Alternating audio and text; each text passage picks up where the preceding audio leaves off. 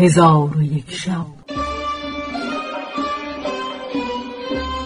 چون شب پانصد و بیست و ششم برآمد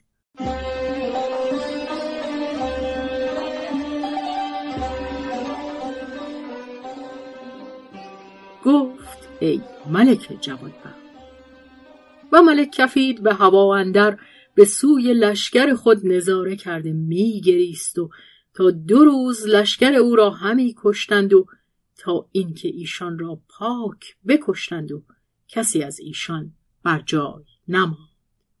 آنگاه قراتش تخت ملک کفید را در میان قلعه ملک تیغموس فرود آورد و ملک تیغموس افریتی را که شموال نام داشت بفرمود که ملک کفید را در زنجیر کند و در سیاه چال به زندان درفکند شموال فرمان ملک تیغموس به جای آورد. آنگاه ملک تیغموس به نواختن تبلهای شادی بفرمود و بشارتگویان نزد مادر جانشاه رفته او را از آمدن جانشاه آگاه کردند و او را بشارت دادند که جانشاه لشکر ملک کفید را یک سر هلاک کرد و ملک کفید را به زندان افکند. مادر جانشاه فرهناک شد و به سوی جانشاه روان شد. چون جانشاه مادر خود را بدید او را در آغوش گرفت و از غایت فرح بی خود افتاد و گلابش بفشاندند. چون به خود آمد جانشاه را در آغوش گرفت و از غایت فرح بگریست و سید شمسه چون آمدن او را بدانست برخواسته به نزد او بیامد. او را سلام داده دست او را ببوسید و یکدیگر را در آغوش گرفتند و ساعتی در آغوش هم بودند.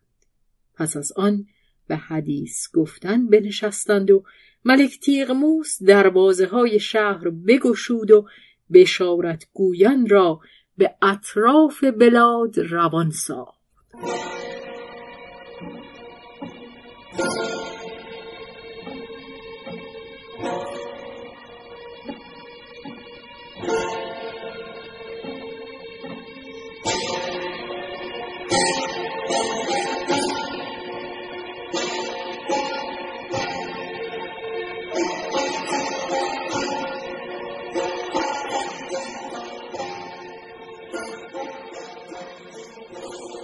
ملوک شهرها و بزرگان قبایل هدیه ها به ملک بفرستادند و سرهنگان و لشکریان به تهنیت گویی برآمدند.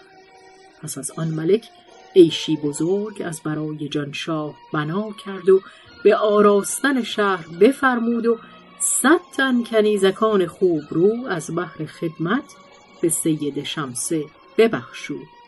پس از چند روز سید شمسه نزد ملک تیغموس شد و از ملک کفید شفاعت کرد که او را رها کند تا به شهر خیشتن بازگردد و سید شمسه به ملک گفت اگر از ملک کفید بدی روی دهد به یکی از افریتان بگویم که فلحال او را نزد تو حاضر آورد.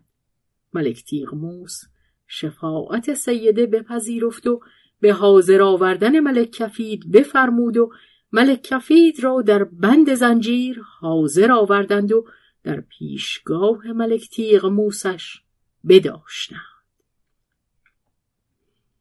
ملک کفید زمین ببوسید. ملک تیغ موس فرمود که بند از او بردارند. خادمان بند از او برداشتند و به او گفت سید شمسه از تو شفاعت کرد. ما شفاعت او بپذیرفتیم اکنون به شهر خیشتن شو. اگر دوباره بدی کنی و به فساد خیشتن بازگردی به افریتی بفرماید که تو را به ذلت و خاری بیاورد. آنگاه ملک کفید با حالت زبون راه شهر خیش پیش گرفت. چون قصه به دینجا رسید بامداد شد و شهرزاد لب از داستان فرو بست.